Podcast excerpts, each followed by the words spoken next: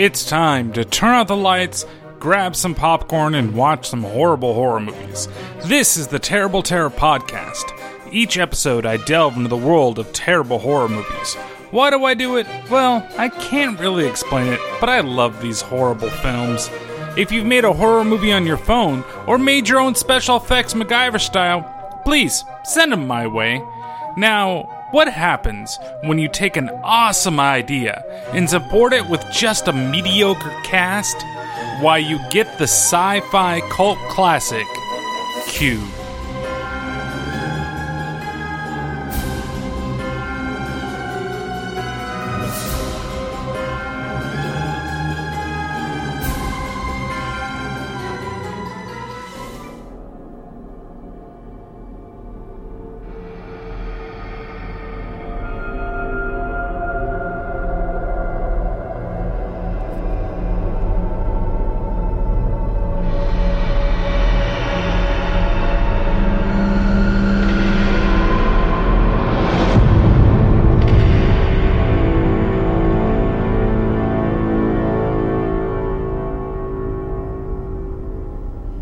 Hey everybody, wow, that cut off a lot more abrupt than I thought it was going to. Welcome to another episode of the Terrible Terror Podcast. It has been a crazy couple of weeks, hasn't it? And we're back talking about one of my favorite sci-fi films out there. I'm going to leave that on the table. I adored this film when I first saw it, and actually it was my wife that introduced me to this film, and this is one of her favorite horror films as well. And the way that she got me into it was kind of how I've talked about it multiple times before, with us watching Resident Evil, and she's like, hey, you know where that scene is from, right? And I was like, what the fuck are you talking about? She's like, the scene with the guy that gets cut up by the lasers in the hallway. I'm like, oh, that thing. Oh, I know. I don't know where it's originally from. And it happens to be from Cube. Now, it's not exactly the same scene, right? It's different. And it happens relatively early in the movie. But the way the guy falls apart, it's the same way. And it's definitely an homage to this film. Now, this is a film from 1997, and it definitely shows a little bit of its age, but it definitely is a very low-budget horror film. I mean, for the most part, they're in one room the entire time. You just change the fucking colors of everything. You know, you go from white to green to blue to red, then maybe you get like a yellowish tint. But for the most part, you're in the same freaking room for the entire movie. It really doesn't change much. And it's more of a paranoia film than anything else. And it's a great talking point to the rest of the Cubeverse. The rest of the Cube films. That's right. There's two others of these films. And later on, we will talk about them. But I thought, like I explained last episode, that it is best to start with where it all began, right? You don't want to just go into a series, I guess you guys could say, well, you did Jeepers Creepers 2 and Friday the 13th Part 8 and Jason X and all these films that have sequels. I mean, you did Thanksgiving 3, by the way. Whatever happened to 2? Now, there you're stretching a little bit, okay? Because you know what the fuck happened with Thanksgiving 2, okay? It got blown into fucking space. And nobody's ever seen it. That's why we had to have the third one. We had to explain what the fuck went on. And then explain why that movie was so fucking awful. But we're not here to talk about Turkey. We're here to talk about Cube. So honestly, it's going to be really hard for me to talk about parts of this film. Because there are things that happen in both Hypercube and Cube Zero that are directly relatable to this film. And it's, to not mention it is going to be probably the hardest thing that I'm going to do this entire review, right? And I did take a step back with this, and I watched this once again kind of with the open eyes. And honestly, what I decided to do was look at it and say, hey, is this as good, or will I like this film as much as I used to like it? Right? It's been a while since I've seen Cube, but I know that Hypercube, and this is not a spoiler, it's a piece of crap. Okay, in my personal opinion. If you like Hypercube, what the fuck is wrong with you, for one? And two, okay, that's fine. That's your opinion. This is my opinion as well. But I think Cube Zero is a pretty good film, to be honest with you. So it's interesting to see how everything plays out when you know stuff from Hypercube and you remember stuff from Cube Zero. Because in terms of the Cube universe, or the Cubeverse, not the Cuba Gooding Juniverse, but the Cubeverse, they all do, like I said, tie together, and Cube Zero goes first. So if you want to watch them in order of how the story plays out, it's Cube Zero, Cube, then Hypercube. And to give you a brief synopsis of Cube Zero, it's how they create the cube in Cube. And then Hypercube is just like batshit insane, like, we created a giant cube with multiple rooms and other rules. And so I really had, like, I had different memories going from all three. And then slowly as I started watching them, that one's in Cube Zero. No, that's in Hypercube. Oh, yeah, that's right. This happens in this one. It was actually, to me, it was very funny and very interesting to kind of go through it and have the knowledge of the other two films. So I won't spoil either of those two films for this, but I do say, if you're going to watch another one of the sequels after you've seen this, if you haven't, I would basically skip Hypercube and listen to an episode when it comes out. I don't know what I'm going to do it. I know I'm going to do it later, and that is a promise to all you guys, even though sometimes my promises don't always come true.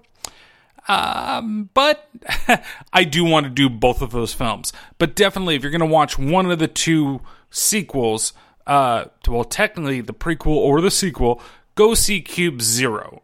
It's worth your time, and even though it's still kind of crappy, it's a lot better than Hypercube. But if you need to complete the Cube trilogy, then see Hypercube. But see it after Cube Zero. And honestly, if you've never seen any of these films before, I would do yourself a favor. See Cube Zero, then see Cube, because there's a big connection between the two. And then see Hypercube if you feel like you can handle another Cube movie, right? So what is the general plot of Cube? And this is, I don't know how to say it right? It's very simple. Like, the basic premise is people go into a cube, and it's like a cube prison. Right? Multiple rooms, and there are some traps and things like that. That's your basic thing. But as you come to find out, there's a lot more that's kind of going on, and some of my biggest gripes come from the story. Because the whole thing is completely like an original idea for the time, and it is really awesome. Like, I like the premise of everything. And there are some things that happen in the film in terms of the story progression that really kind of go nowhere. And you will get more of that as we go along with this review. But I kind of want to lay these things on the table right now. And I normally don't do this type of thing, but honestly, this is what I want you to think about as I'm going through the rest of the film. So without further ado, I guess, let's get into Cube. So the film itself, it starts off with a really cool shot of somebody's eye, and it opens up and it reveals a prisoner that is in there. Well, we're to assume he's a prisoner because he's dressed up in all these like gray garbs, and he, looks like it's a prison jumpsuit of sort. He's got a name on his shirt, but I can't quite make out what it says. And he's kind of alone in the room, and you hear some noises in the background. So he's just waking up from whatever he's gone through, and he decides, oh, hey, look, there's a bunch of weird doors on the wall, and I'm going to open one of them up. He opens one, he steps in, and then all of a sudden he stops. And then there's a cool kind of camera fade out. You see him fall apart, right? And this is the Resident Evil scene, right? Because then it backs up, and you see there's like a grate that is just cut through him. So the way he falls is all in little squares and pieces, because the thing is just run right through him. And it's a really cool effect. It's a very practical effect for 1997, right? We don't think of that. Well, I don't think of that as that long ago, but it's still something that when you look at that point, because you see some of the CGI that's used in this this film. It's like almost Lawnmower Man type of CGI. Still doesn't look terrible, but doesn't look the best that it could for the time being. From there, then we get the title screen. And the music that's there is kind of... the music, it's very limited in this film. It's mostly noises, but when they do play music, it's kind of shitty, to be honest with you. It's not as bad as some of the other stuff that we've listened to before, but here, it's just kind of like there. There's really nothing else to it. It's got some weird, like, Hannibal Lecter type of things. Like, you hear in the background, like, how do we get Hannibal Lecter and Jason together in one soundtrack? Like, that's the music for Cube. And it doesn't play very often. It only plays in a couple spots. But like I said, most of the stuff that's going on is just kind of ambient noise, right? That you hear for most of the film. So after we cut from the credits, we see a hand rise out of one of the bottom things in the cube, and his hand is really bloody. And again, this is something that you see, and you want to make a connection somewhere. Well, why is he like that? To, oh, hey, it really doesn't matter because we're never really going to explain what's going on. This is Quentin, by the way, and he's kind of... one of the main focuses of the film. See, there's going to be a group of people that we're all going to be introduced to, but he's the very first person that we're introduced to. But he does meet somebody else over in the corner. I'm sorry. I'm sorry. I'm sorry. It's all right. I'm not going to hurt you. What do you want? I'm not sure. What? I don't know. So... you don't know what would you think she is, right? You think that she's somebody that's, like, trapped you here, maybe? I guess. We can kind of get away with that. Well, that's Holloway, and she happens to be...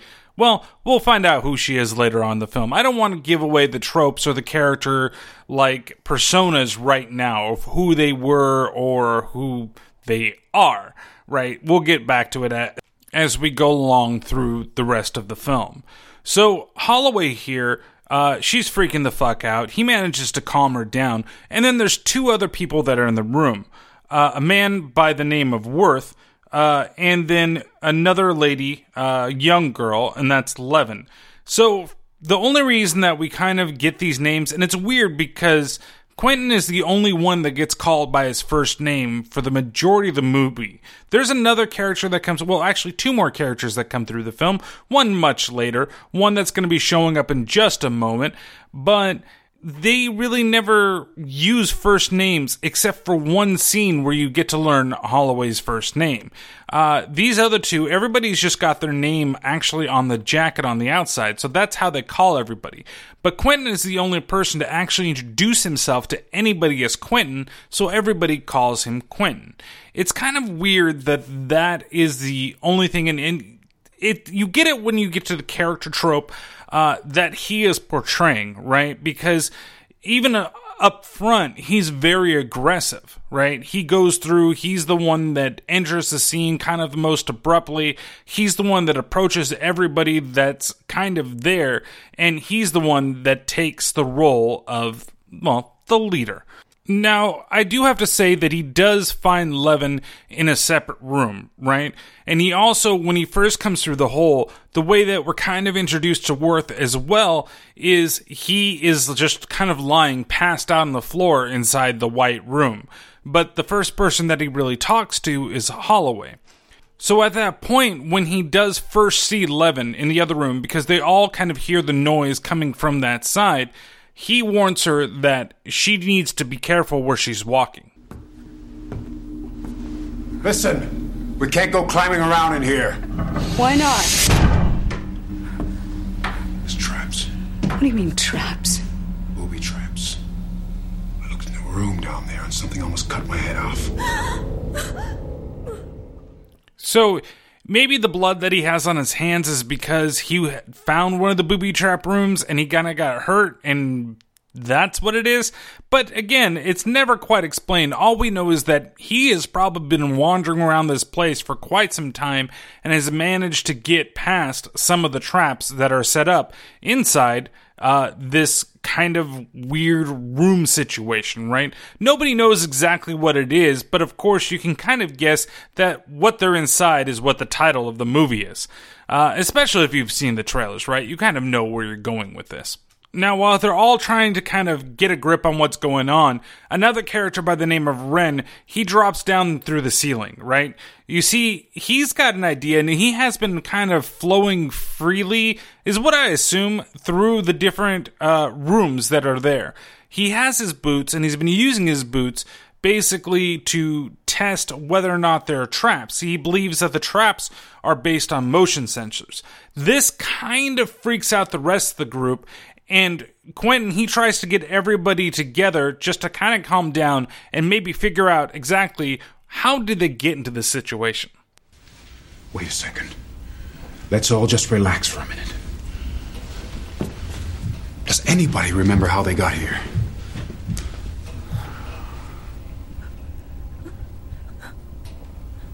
Pierogies.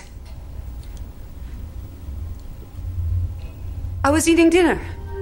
Pierogies, cheese and potato. I ran out of sour cream, and then I went to the fridge, and then...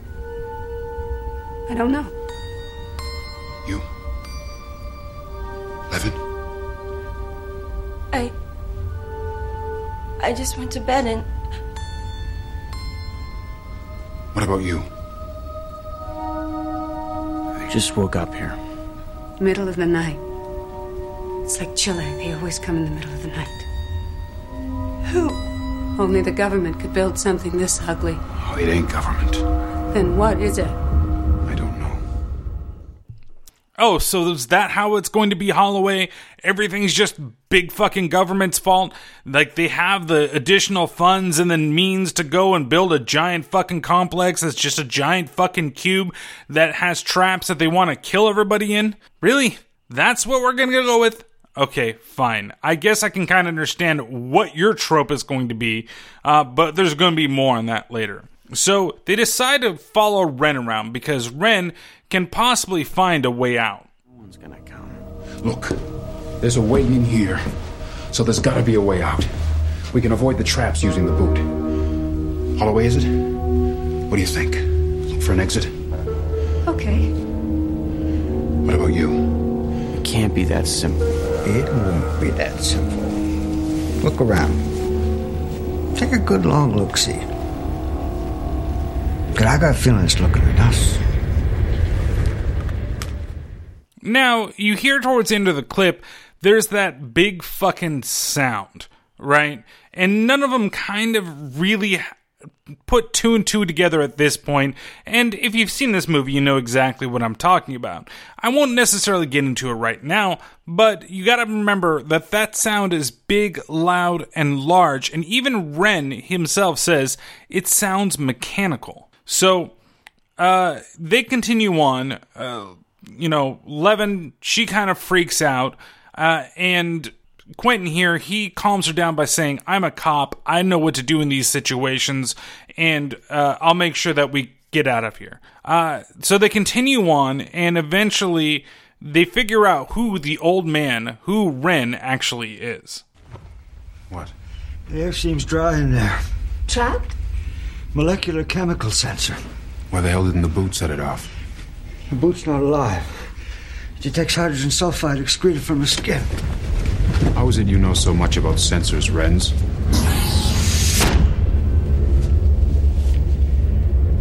Ren, not Renz. It's French. Fine, you're French. I'm asking how you...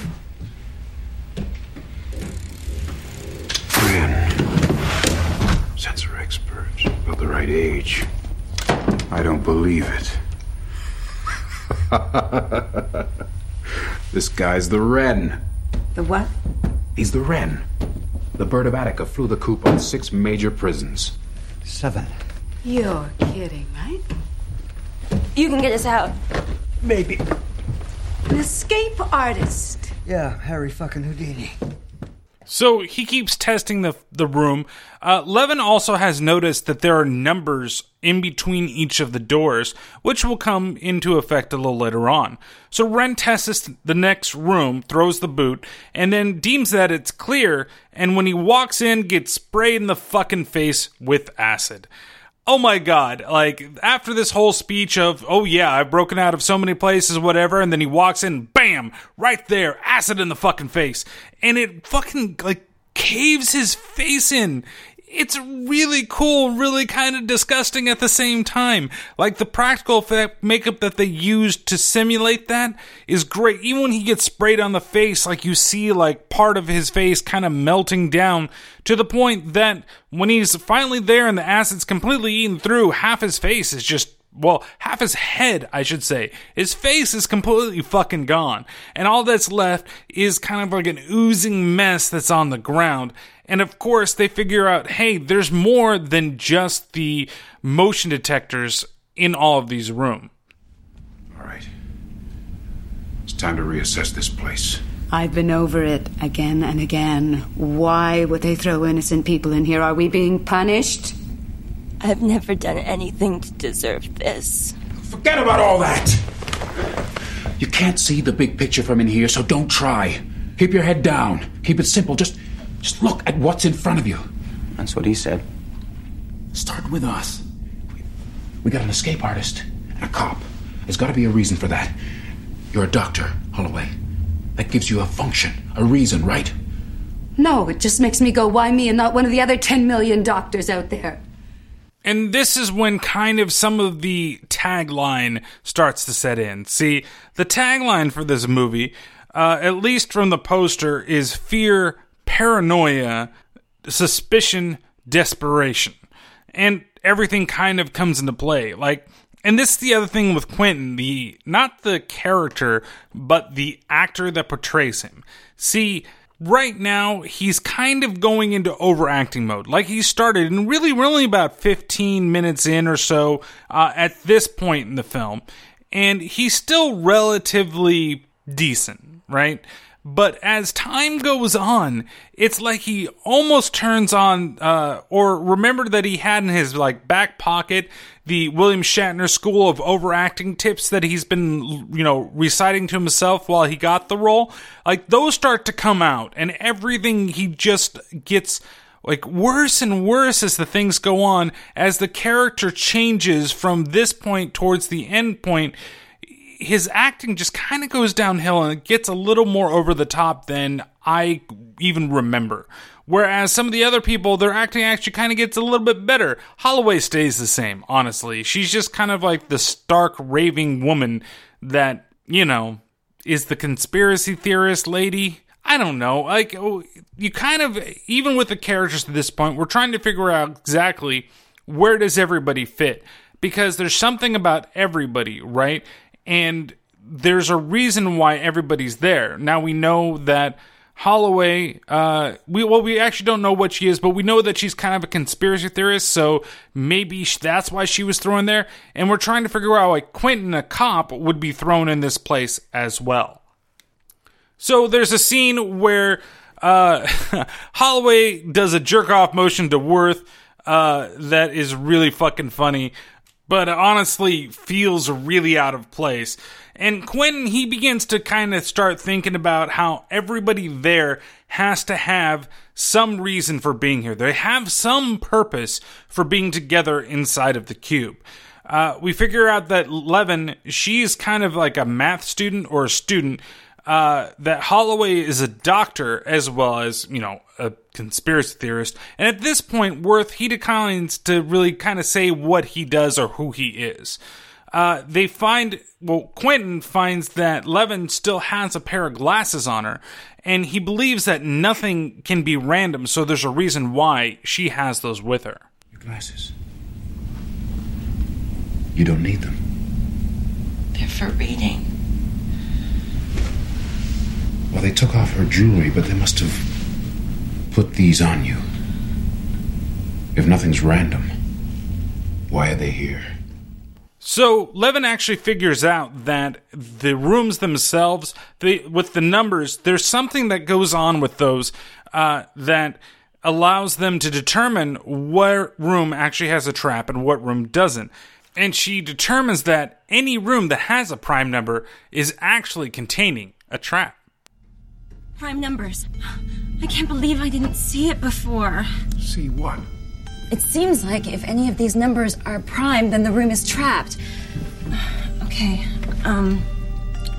645. 645. That's not prime. 372. No. 649. Right, 11 times 59. It's not prime either. So that room is safe. Wait. How can you make that assumption based on one prime number trap? I'm not. The incinerator thing was prime. 083. The molecular chemical thingy had 137. The acid room had 149. You remember all that in your head? I have a facility for it. Living. You beautiful brain. So at this point, we get a montage. A montage! Montage! Yeah, that's right. A real fucking montage. A math montage, actually, with some music that I just did better than the film does. Like I talked about it before, it's really just pretty shitty, to be honest with you. I'm just not a very big fan of the music that's used in this film, even when it is used. Though that background music right there in that little scene was kind of okay. So they end up traveling along and to the point that they reach a room where they get stuck because none of the rooms kind of match what they're looking for. And that's when Holloway kind of starts freaking out a little bit. I need to smoke. I'd smoke a butt off the sidewalk. Holloway, just reel yourself in a bit. Come on. We're moving along. Things are looking up. Okay, you're right. I quit smoking years ago. I just need to be occupied. Talk to him. Have a conversation. What kind of doctor are you, anyway? I'm the free kind. Okay, chit-chat. Come on, help me. Tell me about your Rugrats. Okay. We have 3 boys. 9, 7, and 5. Oh, good God. That poor woman, there's no way I'd survive that. Yeah, she didn't either. She's not dead. We're just separated. I'm sorry. I can't just shoot the breeze. Okay. Let me get this straight. We're getting a little more backstory on Quentin here, right? And it's not really that interesting, to be honest. I mean, you kind of want to know, right? You kind of want to know what exactly happened with his wife. Why, if she's not dead, like you're kind of saying, oh, well, she's not dead. It's like, you're talking about her like she's pretty much dead, right? Like she had the last kid and that was it. But she had 3 kids and then she decided to bounce and leave you with the kids. I don't know. Why do we necessarily need to know that?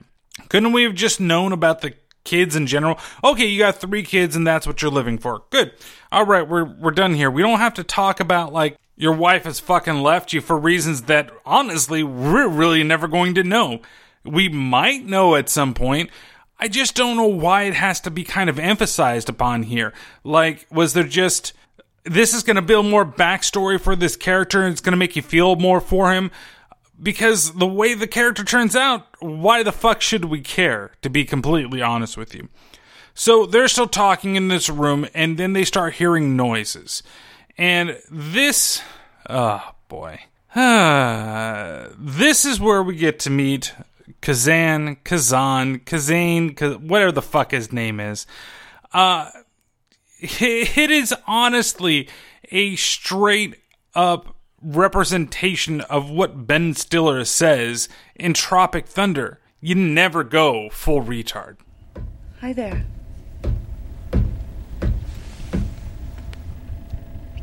This room is green. Yes, it is. I want to go back to the blue room. What is it, shock or what? I think he's mentally handicapped. I like the blue room. Jesus Christ. He almost broke my neck. So he did fall through the ceiling, I might add, and almost fell on top of Levin, and that's how we kind of get introduced to him. And he's obviously been surviving on his own, but we don't really know how and we don't really know why. And honestly, I kind of don't really care. Now, I am going to say this. This character and the way that he is actually explained in Cube Zero. And this is the connecting point to that movie. That's all I'm going to say, and you really should see Cube Zero to kind of get it. And this is the only spoiler for anything not to Cube that we're going to talk about. So he kind of wants to go there, and now you can tell that Quentin is kind of apprehensive in taking him with him just because of the state that he's actually in. But Holloway, she decides that she's going to look after him. I mean, they kind of, you know... She really, I don't know what the fuck she's doing with him, because she kind of allows him to slap her head.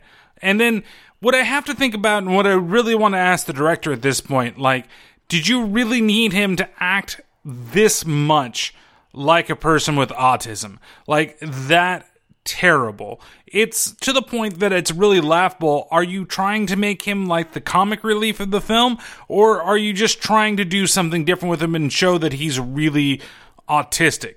I mean, honestly, it does reach Tropic Thunder levels of hilarity for me, but you know, other might see it as, oh hey, he actually did a pretty good job of acting somebody like that with that type of disability.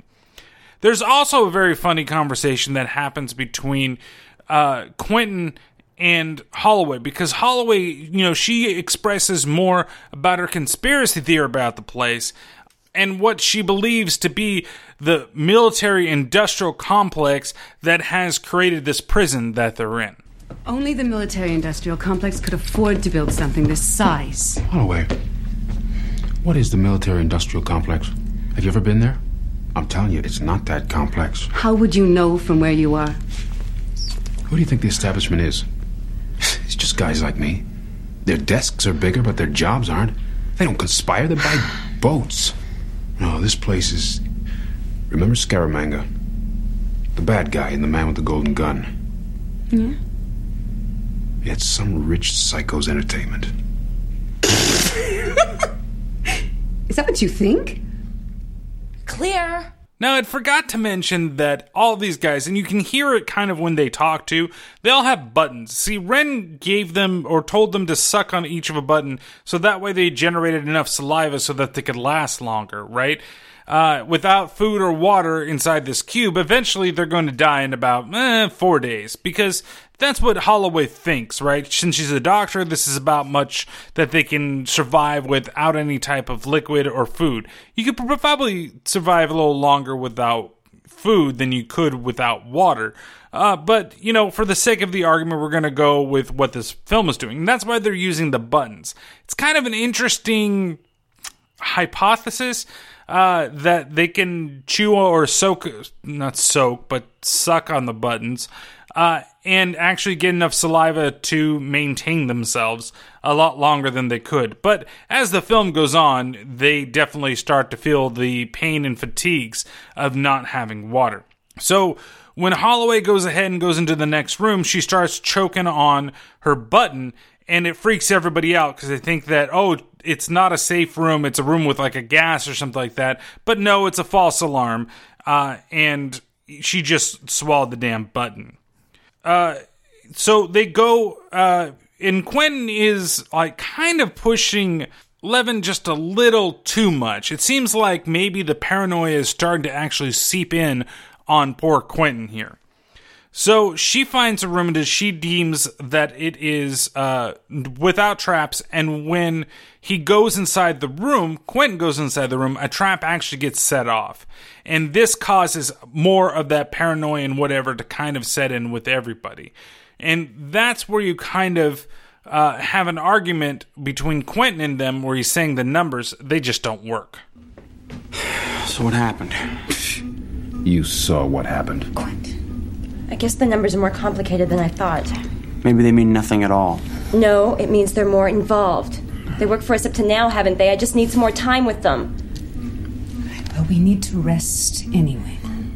Well, that's handy. Because there's not a fuck of a lot else we can do. So they continue to keep talking, and Kazan decides that he's got to go in the corner and he's got to pee. It looks like he's going to jack it, kind of just like what Holloway did earlier in the film, but really he had to pee, and they all kind of start getting upset with each other.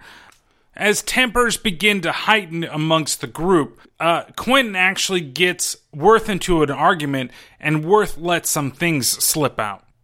Fuck you, Quentin. I don't want to die. I'm just being realistic. You think they'd go to all the trouble to build this thing if we could just walk out? You think they would have left us clues and let us beat it so far if there wasn't a way out? You think we matter? We don't. Put us out of your misery so we can get on with getting out of here. No, you're not getting out of here. Yes, we are. No, you're not. Yes, we are! There is no way out of here! Oh, how do you know that, Worth?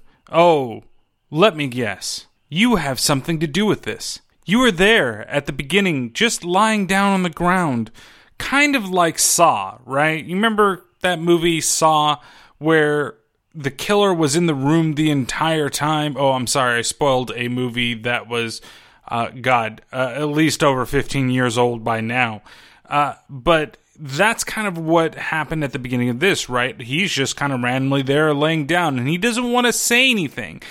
Now, you could have guessed some things on your own, but honestly, wasn't that kind of in the back of your mind the entire time that you were seeing this, that he was going along with everything, he doesn't want to say what he does, he doesn't want to have any kind of interaction, and he's very, very negative with everything. And that's exactly the techniques that Quentin uses to get Worth to kind of spill the beans, and to truly tell everybody that he was lying, and to tell them exactly what he had to do with the cube. I designed the outer shell. What? The shell, the sarcophagus. You built this thing? Not this part, the exterior. I don't know anything about the numbers or anything else in here. I was contracted to draw plans for a hollow shell. A cube. A cube? Why didn't you tell us? For God's sakes, Worth, you knew what it was. No. Worth, you're lying. Okay, there's a couple of things here. First off, why wouldn't Worth tell them at all that he had some hand in building the cube? Or at least about the cube, right? Maybe he could have played it off like, oh my God, I can't believe we're in this. I've heard about this before. Hint, hint, wink, wink. You know, that would totally maybe throw them off the trail, but I get maybe not say that, hey, I worked on the prison that we're now locked inside, or this maze that we're locked inside of right now, because, yeah, they might have beat the shit out of him, which eventually something like that kind of happens. But he should at least said something about the cube in general, whether he just fucking hid it from them that he worked on it or not. You know, say that, hey, you know what? I've heard of this place before. I heard of it from like a friend or something like that. Or I've heard myths or rumors about it around here that somebody built a cube and this must be it and we must be inside of it because it was like a death trap.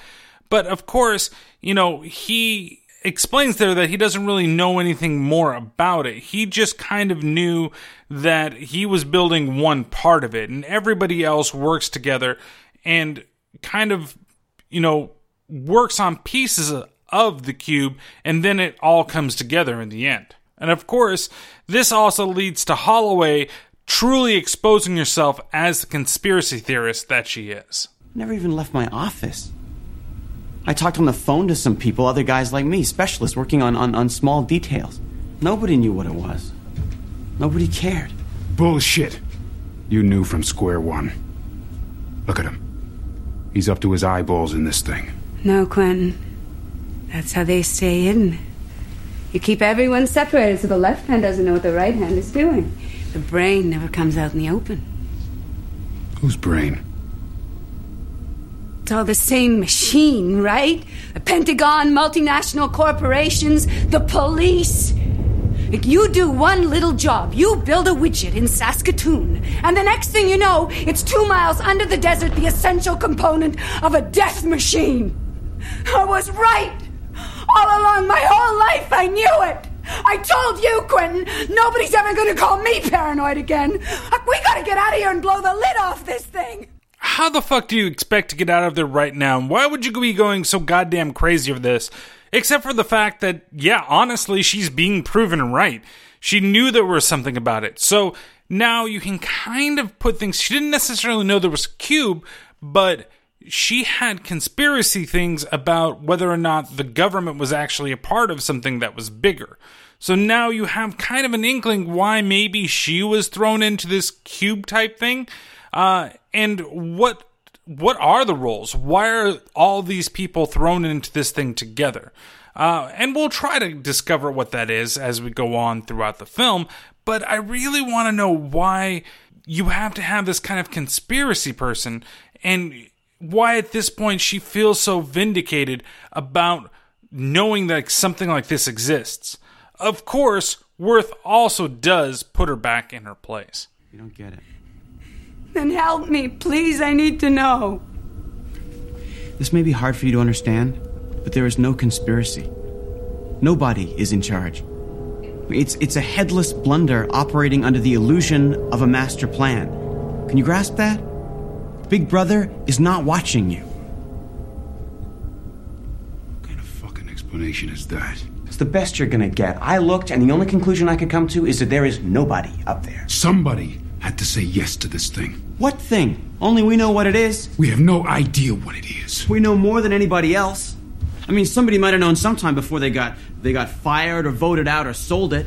But if this place ever had a purpose, then it got miscommunicated or lost in the shuffle. I mean, this is an accident, a forgotten, perpetual public works project. You think anybody wants to ask questions? All they want is a clear conscience and a fat paycheck. I mean, I leaned on my shovel for months on this one. This was a great job. It's at this point that Quentin gets pissed off enough to do some slow-motion punching. And I'm not talking about the type of slow-motion punching where it's actually in slow-mo. No, when you were like a kid, right? And you're playing with your friends, and you were going to do slow-motion fighting with him. Like, you just saw a ton of Dragon Ball Z, right? And you're like, okay, you're going to be Frieza, I'm going to be fucking Goku. And you're like, no. I don't want to be fucking Frieza. I want to be fucking Goku. Fine, then you be Gohan, and I'll be... No, I don't want to be Gohan. I want to be fucking Goku, okay? You. This is my fucking house. These are my fucking rules. I get to be fucking Goku, and you can go be fucking Yamcha, okay? Go in the corner and be... Okay, I'm getting a little too into this right now. So, but really, honestly, you'd like play Kung Fu with your friends, but you'd punch super slow, so that way you could like choreograph the moves that you had with them, right? And you wouldn't necessarily hurt them. Eventually, you'd get faster, but you'd punch somebody, you know... relatively slow and not hurt them. And this is what Quentin is doing. It's like he's fucking 5 years old or maybe 7 years old again, and he's like just kind of punching him, not really like strong or hard or fast. It's like the lamest fucking punches, but they're still landing on Worth and causing a ton of fucking damage. But it's so bad that Levin grabs Quentin's arm and stops him like she's Wonder fucking Woman and able to just grab him and completely immobilize him. Like, it's not even like there's no pull, there's no tug. It's seriously like a fucking martial artist, like kung fu movie. The kung fu master grabs, you know, the guy's gonna go down and he's gonna beat on the woman, right? And right before he starts beating on the poor girl, the kung fu master comes in, grabs the hand, and is like, "You do not lay a hand on her." That's what she does, except for she's Wonder fucking Woman, and he's fucking Ludendorff, where the fuck what his name was, and that guy on the ground is Chris Pine. Okay, so she holds him back in this scene and manages to calm them down. So now that they're all separated, she goes over to Worth and asks him, "Hey, can you tell me more information about this outer shell?" Well, there's this outer shell. Yeah. And it's a cube, right? Like this? I assume so. Are there any doors? There's one door. Where? Wherever the door guy put it. 6 guesses and then sealed from the outside. And what are the dimensions of the outer shell? 434 feet square. So there's a door that we know of, okay? So there actually is a way out. He just doesn't know where it's going to be because honestly, like he's explained to them, he worked with some bigger corporation that just gave him a lot of money and was able to just work on a piece of this, kind of determining what would be required to build the outer shell. He didn't physically build it or use a company to build it. He just gave them the means to build it, right? The formulas, the drawings, all that stuff. And then other people worked on other parts of it, probably starting at one point and then working their way inwards into the workings of everything that's going on. So with this information, she's able to actually determine how many rooms there are inside this cube. Okay, well, the biggest that the cube can be, then, is 26 rooms high, 26 rooms across, so 17,576 rooms. 17,576 rooms? Oh, that makes me crazy. So, yeah, there are a shit ton of rooms. Like, ridiculous amount of rooms that they may have to go through to even get to wherever they need to go. They don't even know where the fucking exit is. So Eleven, being the math genius that she is, she kind of figures out what the numbers on the outside mean and figures that they're coordinates. But something doesn't make much sense to her. What's the matter? These coordinates. 14, 27, 14. What about them? Well, they don't make sense. Assuming the cube is 26 rooms across, there can't be a coordinate larger than 26. If this were right, then we would be outside of the cube. No, not outside of the cube. So they decide to keep moving, and they figure out that they're in a room where there's nothing but traps around them. And the one trap that they decide that, hey, you know what, if we're going to get to the outside of this cube, well, Quentin decides, actually, we're going to go through the trap room. And it's a room that is activated by noise, by only the noises that come from them or something else within the room, not the doors. And that's very important for the scene. And we actually get a really cool and really suspenseful scene here because they're all walking through the room and they're trying not to set off anything. It's not very long, and like with most of the action sequences in this movie, it kind of just goes by, right? It's a good couple of minutes without really anything going on other than them being quiet and having to get through our little mentally challenged friend here. Not very little, he's actually pretty tall. But him going the wrong way at the first point, and of course Quentin being the last person that goes in. Now, before he gets out, crap starts going bad, and he thinks that there's going to be a sound be made and that the room is going to spike him to death. But he manages to get to right to the exit, and then when he does, poor friend Craven here, or Craven, or where the fuck his name is, he lets out a little happy hip, and that starts the chain reaction of the room with the spikes coming out of the walls. Quentin's able to make it outside, but once he gets over there, he gets very, very mad, and he gets really fucking savage on Holloway. Fuck! That's enough! He's a trap! Let him go right now! Lord of the jungle, Holloway. He's endangering the pack. Let him go, you Nazi! What did you call me? Quentin, you let that innocent boy go. You listen to me, woman. Every day I mop up after your bleeding heart. The only reason you even exist is because I keep you! Kids, no man to fuck you. So you go around outraged, sticking your nose up other people's assholes, sniffing their business. You missed your boat, Holloway. You're all dried up inside there, aren't you? That's your fucking problem. Did he just say that she's got a dry fucking vagina? Like, the reason that you're a bitch is because your pussy's dry? I think that's what he just fucking said, and that is pretty fucking savage. And, of course, there's the obligatory, it's a trap! Like, that's what those people are, right? They're fucking traps. God, I can't believe I'm making myself laugh on that stupid piece of shit. So, man, he shouldn't be so upset because, honestly, he made it just fine. Like, he wasn't even that much of danger. He was right there by the damn exit. He was able to slide himself in there. I'd understand if he was halfway through the room and then that happened and then he barely made it out. But, honestly, he went through and then the spikes came.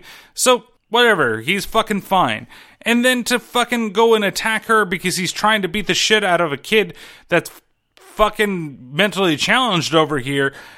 Hey, you know, she's just protecting him because that's what doctors do. And then you gotta go tell her she's got a fucking dry fucking vagina and that's why nobody wants to fuck you. And that's what turns you into a fucking loony bin fucking conspiracy person. Well, she gets back at him because she says, well, the reason that your wife actually left you was because you had a thing for younger girls. And then it makes sense the way that fucking Quentin here has been treating Levin the entire time. He really is into her, and you think that maybe it's just a fatherly mentoring type thing. Like, hey, I want to make sure that you know that you're actually worth something and that we need you to get out. But no, it's probably because he just wants to fucking bone her. And that really, really pisses Quentin off to the point that he slaps the ever-loving shit out of her. I honestly think, though, that her retorts were a little more savage than his, but I don't need to just play every fucking savage line that you hear in a movie ever. I just wanted you to hear about dry fucking vaginas. And for you to imagine it. Dry vaginas. Now in Cube. So they find a way to another room. Well, I guess it's not actually another room. It's actually a window to the outside. But they're at some random point in the goddamn cube. And they decide that, hey, there's got to be a way that we can check the outside, and it's going to have to be by swinging. And Quentin wants to be the one that goes out there and does the swinging, but of course, he's too fucking heavy. We got to try something.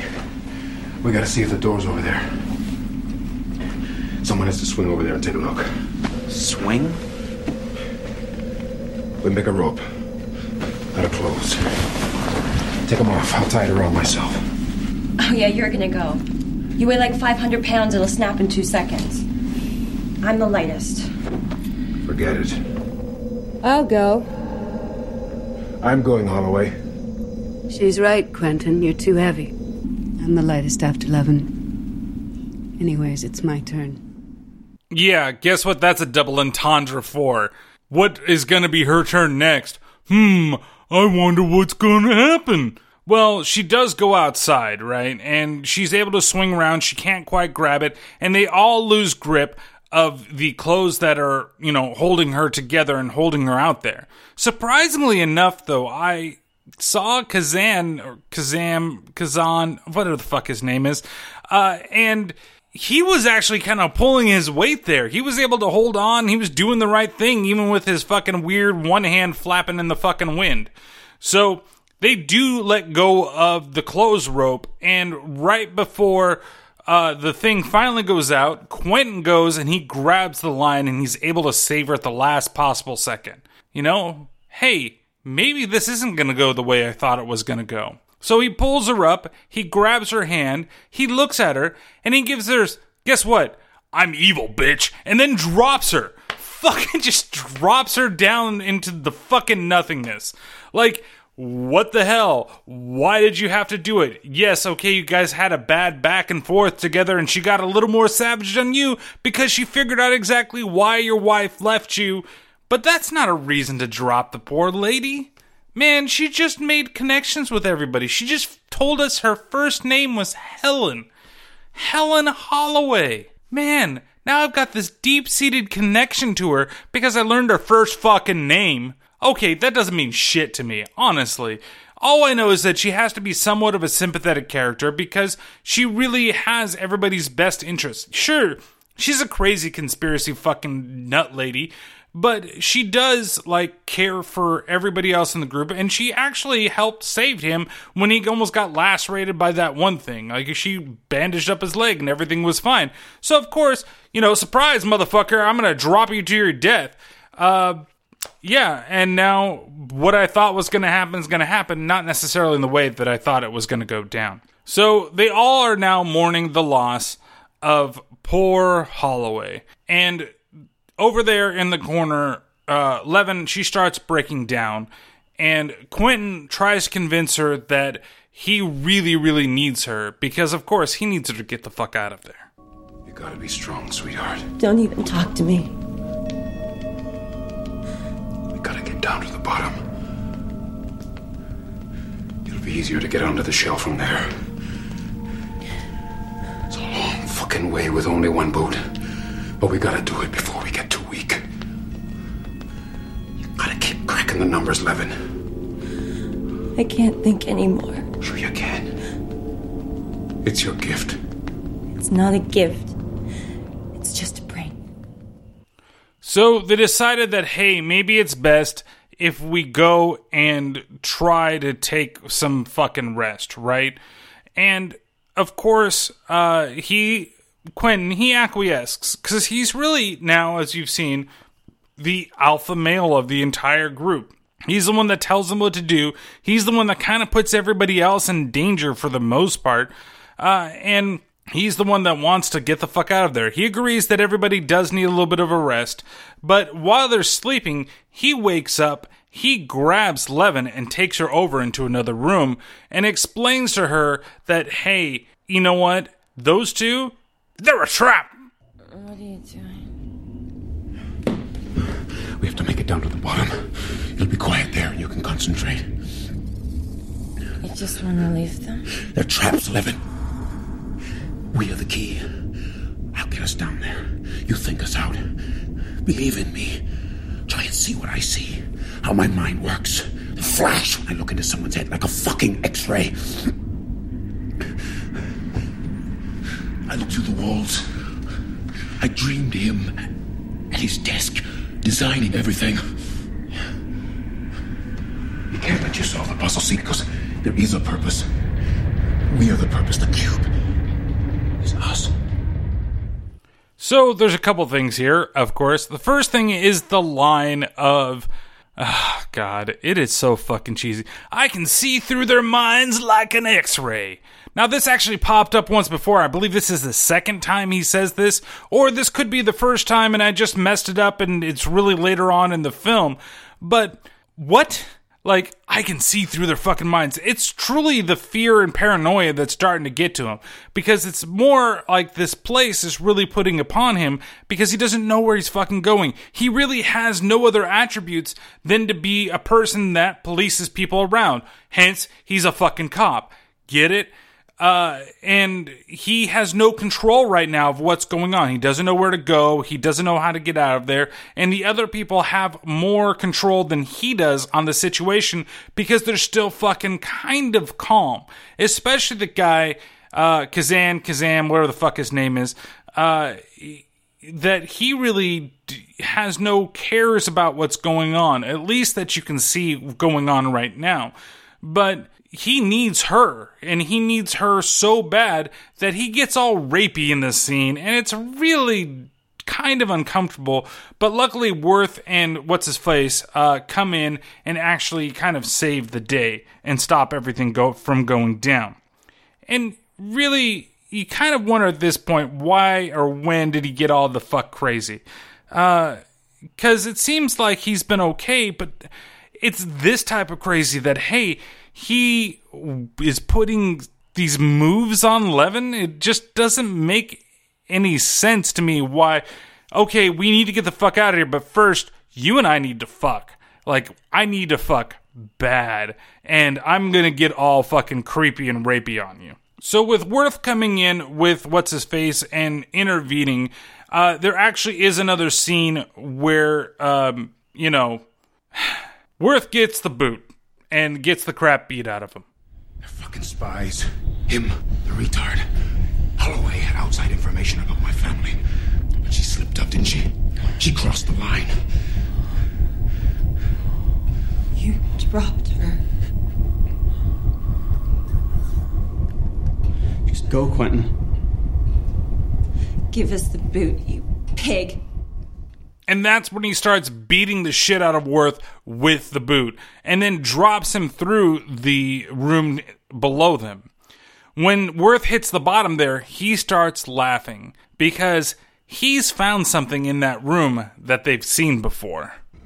How did he? It's the Wren. It's the old Wrenster. How could we be going in circles? That can't be. Where are we? No. Where are we?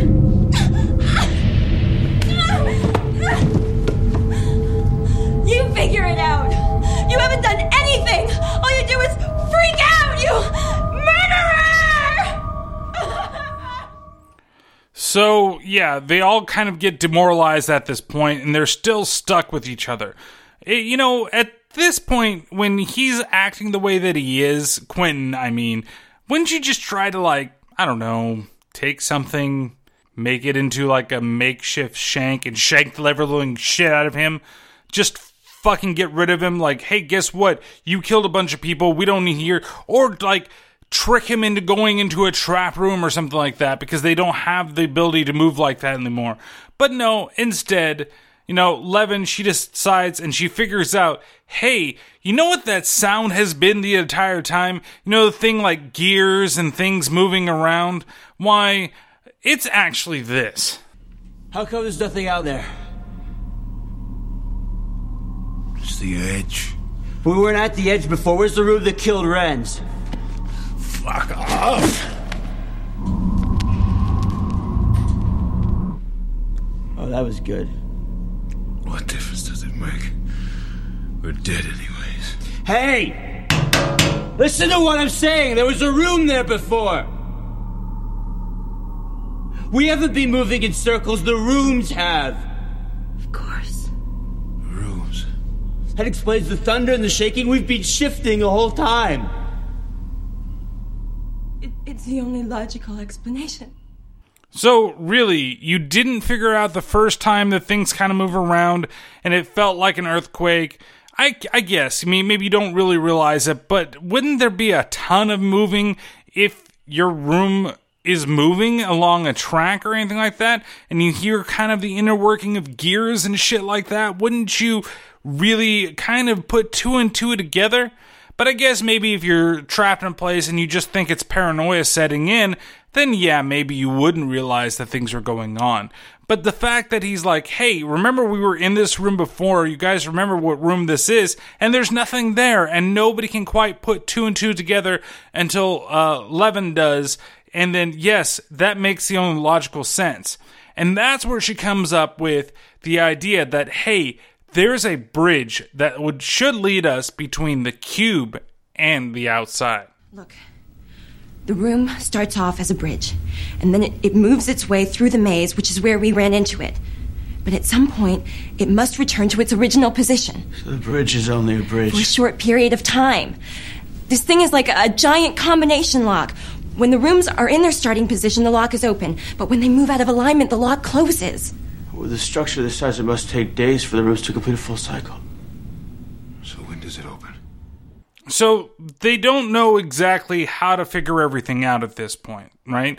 There's a bunch of random kind of science mumbo-jumbo that goes on where they're trying to figure out exactly how they can do it. She looks at the numbers, and with the numbers, there is a way that they can figure out what rooms to go through, right? It's not just that it's a prime number. It's prime factors, okay? This is a little more of that mumbo-jumbo that I don't necessarily know about and I don't necessarily want to get into, but as she explains to Quentin, it's almost virtually impossible for a person like herself to be able to factor everything together in the time that they need to get to where they need to be able to escape. But that's when we figure out that there's something special about somebody else in the group. Can you work the traps into the system? Fuck the traps. Let's get to the bridge. Well, you threw out our last boot, you fucking idiot. Technically, I can identify the traps. Technically? At first I thought that they were identified by prime numbers, but they're not. They're identified by numbers that are the power of a prime. Okay, so? Can you calculate that? The numbers are huge. But you can, right? She can. I'd have to calculate. calculate the number of factors in each set. Maybe if I had a computer. You don't need a computer. Yes, I do. Figure it out. I can't. I'm not dying in a fucking rat maze. Look, nobody in the whole world could do it mentally. Look at the numbers. 567, 898, 545. There's no way I can factor that. I can't even start on 567. It's astronomical. 2. Astronomical. What did you say? Astronomical. Before that. Factors? How many factors, Kazan? Of 567? 2. What, are you fucking kidding? Kazan, how many factors does 30 have? 3. How about 7? 1 gumdrop. I don't have any gumdrops. Gumdrop? Kazan? I'll give you a whole box of gumdrops for each answer. Gumdrops come in bags. Okay, you want them in bags? You got them in bags. I don't like the red ones.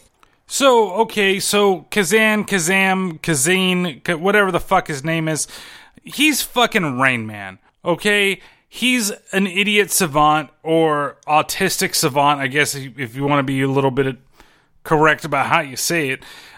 But he's able to determine those factors that they need to figure out the way to get to the bridge. So they begin to do that, but then they all turn on poor old Quentin.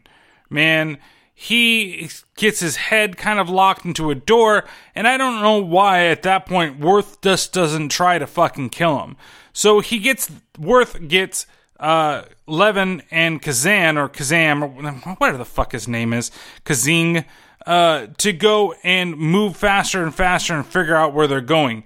And they get trapped in one room to where, hey, they want to know, is Quentin still alive? Trapped! Check the floor! Is he dead? Not quite! Not even close! Get out of here and I'll feed you a fucking trap on the way! I just wanted to play that because that was really fucking funny to me. Because it's just like, is he dead? No, not even close, motherfucker! That's the way it really should have been done, right? Like, if he's that pissed off, they've already cursed enough, you know. Get in one motherfucker every once in a while. Get at your inner Samuel Jackson out and go and say, not even close, motherfucker. So they keep running around, and eventually they get back to the room that they believe is going to lead them to the bridge. And surprising enough, Levin has a revelation in there while they're waiting for the bridge to show up once again. Give it a minute. Be patient. So, guess what? No. This is the room we started in. I was right. We should never have moved in the first place. So she's able to actually guide them all, well, all three of them, because they did drop Quentin, I should say, into one of the trap rooms. Well, not really a trap. They just dropped him from up top and he fell down and looks like he hit his head. And he's possibly dead because, well, there's a pool of blood around his head. But I guess we're probably all going to know better because this can't end good, can it? Not for our heroine and our two heroes. So they get up to the bridge and they finally get to the point where they open the other door and they see the light from the outside. And that's when Worth decides, hey, guess what? I am going to stay behind. Worth? Go ahead. What are you doing? You can't quit now! It's not your fault! I have nothing to live for out there. What is out there?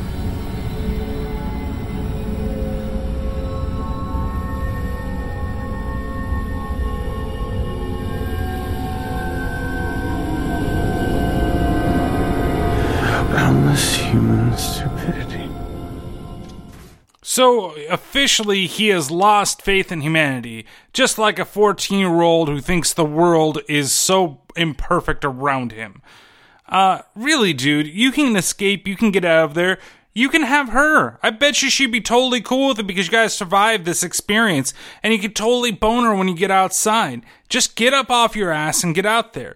Well, she does manage to kind of convince Worth to join her, but then, of course, that's when Quentin shows back up and stabs the living shit out of her. I mean, this sucks.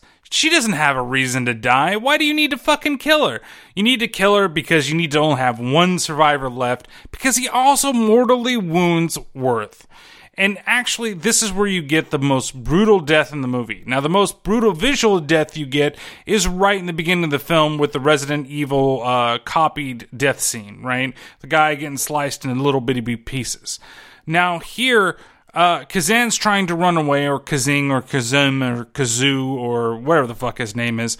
And he's grabbed by freaking Quentin. And when he's grabbed by Quentin... he's about to pull him back, but guess who pulls Quentin? Worth pulls Quentin, and he's holding on to him with his last dying breath, and then all of a sudden the cube, this cube, begins to move. And it basically slices poor Quentin here in half. You don't really see it. All you get to see is that the cube moves, and then all of a sudden you see the streak of blood against the wall. So it's kind of a cop-out. I really wish we could have seen more of that, or at least seen it. And the other thing I kind of got was, well, wouldn't have still pulled Kazan at least, or Kazing, or Kazam, or where the fuck his name is, pulled him into the pit behind them and killed him, too? But I guess it doesn't, and he ends up being the only survivor. Worth, he collapses back, and he falls, well, I'd say fall asleep, but he dies. Okay, he dies right there next to Levin. It really just looks like he falls asleep. Like, he literally lays down, it's like, oh, it's time to go to bed. Okay, I'm so tired. Oh, I wish I had some of that 11 pussy, but she was fucking killing. Anyway, so he dies, and then you're left with just an image of Kazim, Kazam, Kazan, Kazang, Kazoon, Kazo, Kazi, Kabab, whatever the fuck his name is, standing out there and walking into the light and escaping the cube with the following theme playing.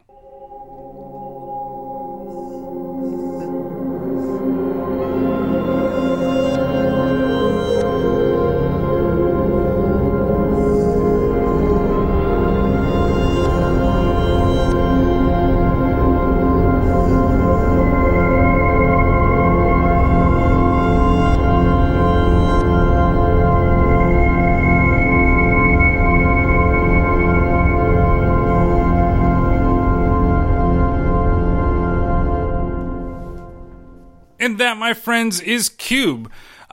So what do you think of the film? Personally, I mean, I still like it. Maybe I don't like it as much as I used to. And it's really just for a couple of things. So there are tropes that we should talk about for each one of the characters. And you can kind of get a guess of where everything's going to go. The only thing that did surprise me about the film when I saw it the first time is that everybody but... our friend Kazan here survived. I really thought that Levin was possibly going to be, because that's the way they were kind of setting it up, that she was the young, naive, innocent girl. Now you look at everybody, at what the backgrounds they came from and why they might have been stuck in the cube. You've got Quentin the cop, you've got Holloway the conspiracy theorist / doctor, the Levin the young girl / math whiz, Worth, the creator of the shell, Kazan, which why, but he's kind of the outlier for everybody there. And then you've got Ren, who was an escape artist that escaped many prisons. So you kind of know why Ren was put in there, right? It was probably more or less to test how everything worked. Can he actually escape from it, and can it fool somebody as good as he is? And the answer to that was, yeah, it most certainly did, because he's the first fucking one to die, because he didn't realize exactly what all the traps were. Then let's talk about Holloway. Holloway, you could say that she was thrown there because she had an inkling and she maybe hit a nerve with something that everybody else thought was just a true conspiracy theory, whereas it actually was true, and they were trying to silence her, so she gets put in there. Now, her secondary reason for being there is because, hell, she is a doctor, right? And since she's a doctor, if things go down, maybe she can help them last longer. Worth is also kind of a no-brainer. He's a creator of the damn thing. And for them to silence everything, just like Holloway said, he's got to be a part of the whole Cube crew. So he has to be in there. And you're kind of, if you're the Cube guys, you're hoping that he dies and doesn't make it out of there alive, because then nobody will know about what's gone on underneath. And one of the guys that we saw in the beginning of the film, he could have been one of the creators too, and he didn't survive the whole thing, so... There you go. You've already gotten rid of... Well, you gotten rid of most of the stones except for the guy that can't really talk about it, right? And then you've got Levin. I mean, her background with the math, everything, it was just to figure that portion out. Here she is. You know, she said something about her parents, that I just live with my two parents and they do stuff. Maybe they were also involved with the project. We don't really know, right? All we know is the reason that she's there is because she can do math and she's helping figure out at least to whatever that point is at the end of the film, or at least to get to the exit if possible and figure out what's kind of going on. And then that leads us to Quentin. Quentin is your wild card of the film. They make you kind of believe that it is the autistic guy, this Kazan, that's your wild card. But really, if it wasn't for Quentin, they would have, you know, never left the room that they were in. They would have all just stayed there. Well, maybe except for when Ren popped up. But Quentin was kind of the leading charge on everything, right? He's the cop. He's the one that everybody's supposed to believe is the good guy. And he's the one that should steer everybody in the right fucking direction. But it turns out that he wasn't necessarily the best guy in the world. And who knew if he really was a cop or if it was just some type of long con, long play. I remember first watching the film, I thought that maybe because of the way the guy acted and did the role, like you could automatically tell that that's not the way everything's going to go. Everything's kind of over the top. Everything is kind of over paranoid. And he'll change at least in some point of the movie, right? Something's going to go down. But you really get more backstory, more information about him. And like I said, maybe it tries to make it seem like more of a sympathetic character. That, hey, Quentin's here, and he just really needs his driving force. He has to get out. He has to be with his kids. But is that truly it? I mean, he basically is only just using everybody because he has no other skills outside of that. His skills as a cop mean jack and shit in this environment, right? He has no sense of direction. He has no knowledge of what was built. He has no way to help people. He's just there to take up fucking space and to basically just force them away from the easiest solution, which was wait here and get to the fucking bridge. And then you can get the fuck out of the cube. So how do I rate this film? Well, the gore, I'm going to give it a 3 out of 5 because the two scenes that do have a majority of the gore, which is only two scenes, the makeup is fantastic, right? The whole way the body crumbles in the opening scene when the guy gets killed, and the way Ren dies with his face fucking melting, they look great, and especially for the time. You can even say some of the CG kind of works okay, because it's used sparingly. It's not like something, like I mentioned kind of before, like Lawnmower Man, for example, where there's a whole battle inside the fucking VR, and it's fucking ridiculously stupid. And they don't really try to do anything like that. It's just for a couple of scenes, but a lot of the stuff they do are practical effects and very cheap kind of afterplays. You know, like when you see the thing, you don't actually see the thing go through the guy in the beginning, but they do show you the mechanism that was used right before he splits apart or shortly after he splits apart. So, but beyond that, there's not a whole lot else. There's a couple of just bloody things. They kind of look, as they're getting dehydrated, as things going on, and it's kind of disgusting towards the end, but they look more like a crackhead than anything else. So really, yeah, it's a 3 out of 5. It's, like I said, good effects, but it's not total like gore fest. Crap factor in the film, I'm also going to give a 3 out of 5 because I feel that the actor that portrays Quentin, he really overdoes it and hams it up as it gets more crazy. I understand in the beginning he's very calm, kind of collected type of character, and at the end the paranoia and the fear and desperation is all set in with his specific character, and he is just overdoing. He's really, really overdoing it, in my opinion. Also, you know, the fact that things really don't change a whole lot. It takes place mostly in just one room, even though they're different. And it's very dialogue heavy. There isn't a whole lot of action that actually goes on, but when you do get those scenes of action, they're pretty well done. So it puts you kind of in the middle for this type of film, which I'm viewing it as a 3. Fun factor, it's a 4 out of 5, because I really like the story. Some of the dialogue is really well done. And like I said, the action scenes are very energetic and very fun. And everything in this movie, for its time, still feels really original. And I really enjoy that. And even some of the overacting that our man Quentin does in this film, some of it can be really enjoyed. And I did like Holloway's character, even though she did overact as well for most of her scenes. I don't want to just all put it on the Quentin guy, but he's the guy that I've kind of focused because he gets the more scream time out of everybody.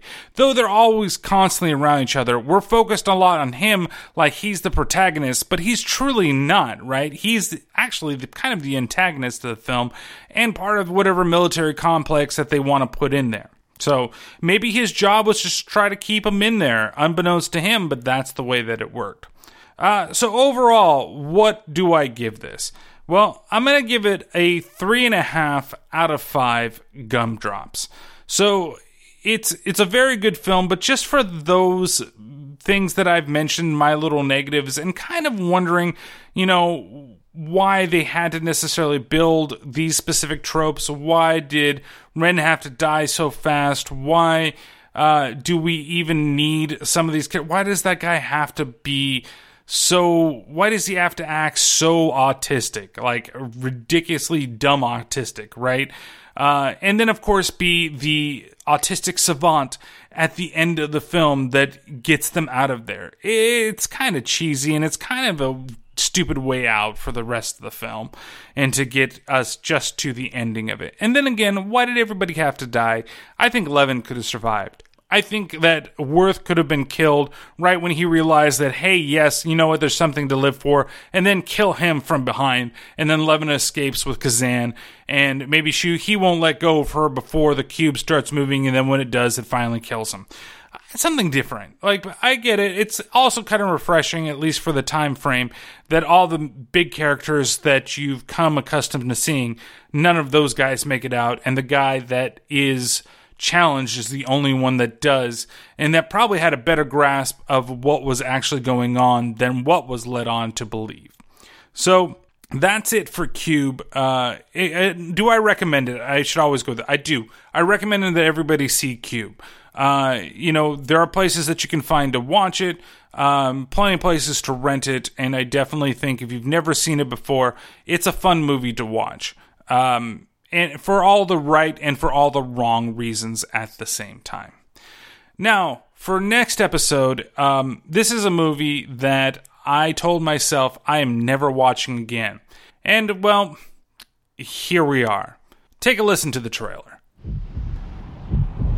Here he comes. Careful. All clear. That's it. Heart rate stable.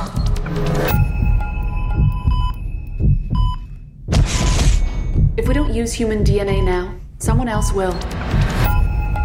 Regulators and politicians, they tear us to pieces. Millions of people are suffering and dying. What are the moral considerations of that? This is illegal. We're going to go to jail for this. Human cloning is illegal. This won't be human. Not entirely. It's coming out. It's not due for months. It's slippery.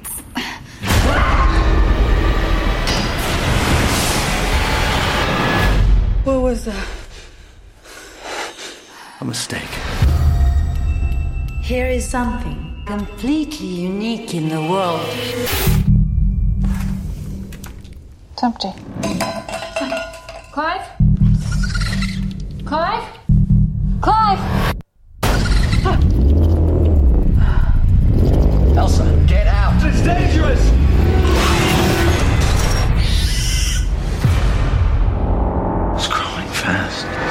days within a matter of minutes. She's perfect. We'd crossed the line. What did you expect when you made it? Didn't you have a plan? You can't let her out. Specimens need to be contained. Don't call her that. What's going on?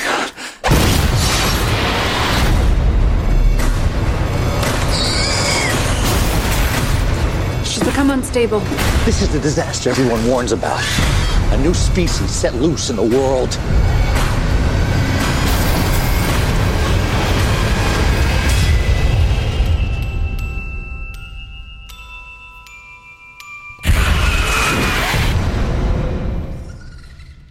That's right, we're going to be looking at Splice.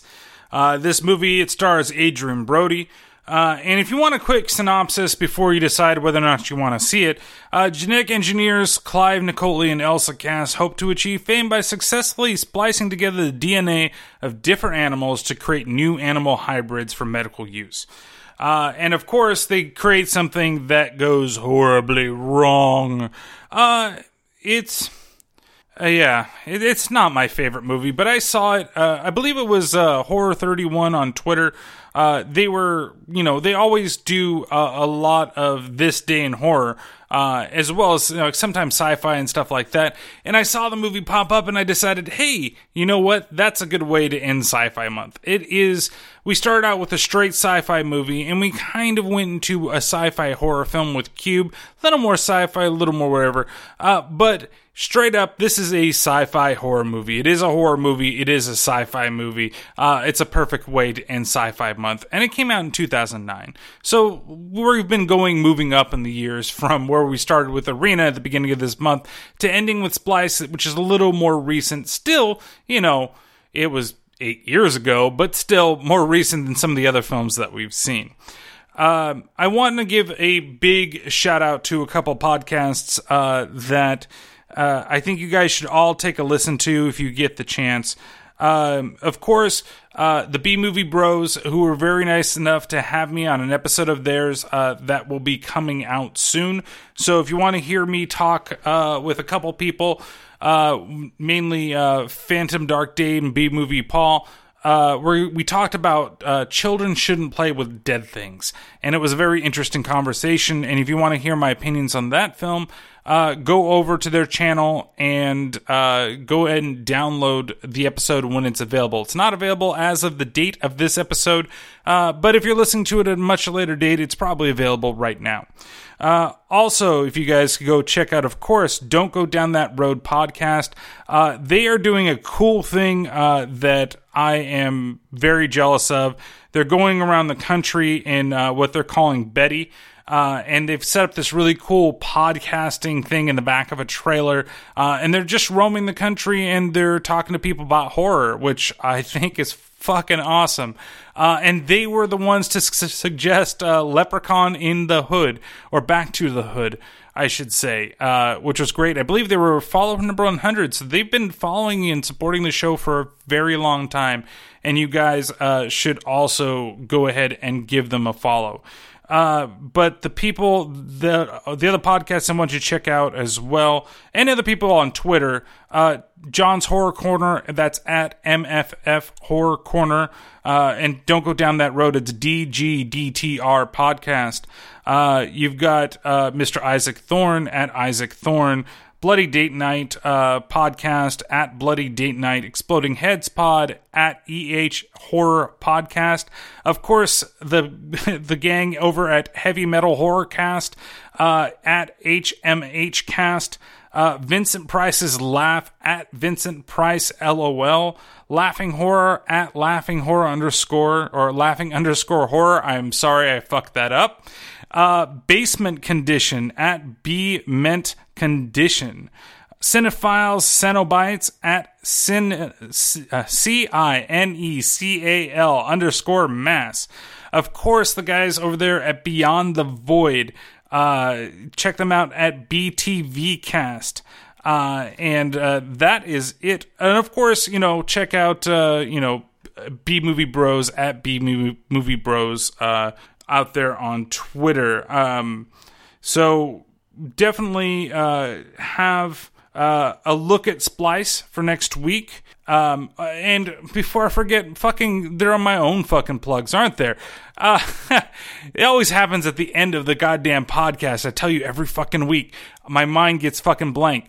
But at T_T_ podcast on Twitter, TerribleTerrorPodcast@gmail.com. If you have an idea that you want me to watch a film, you can either DM me on Twitter or go ahead and send me a message, an email over there to the podcast email.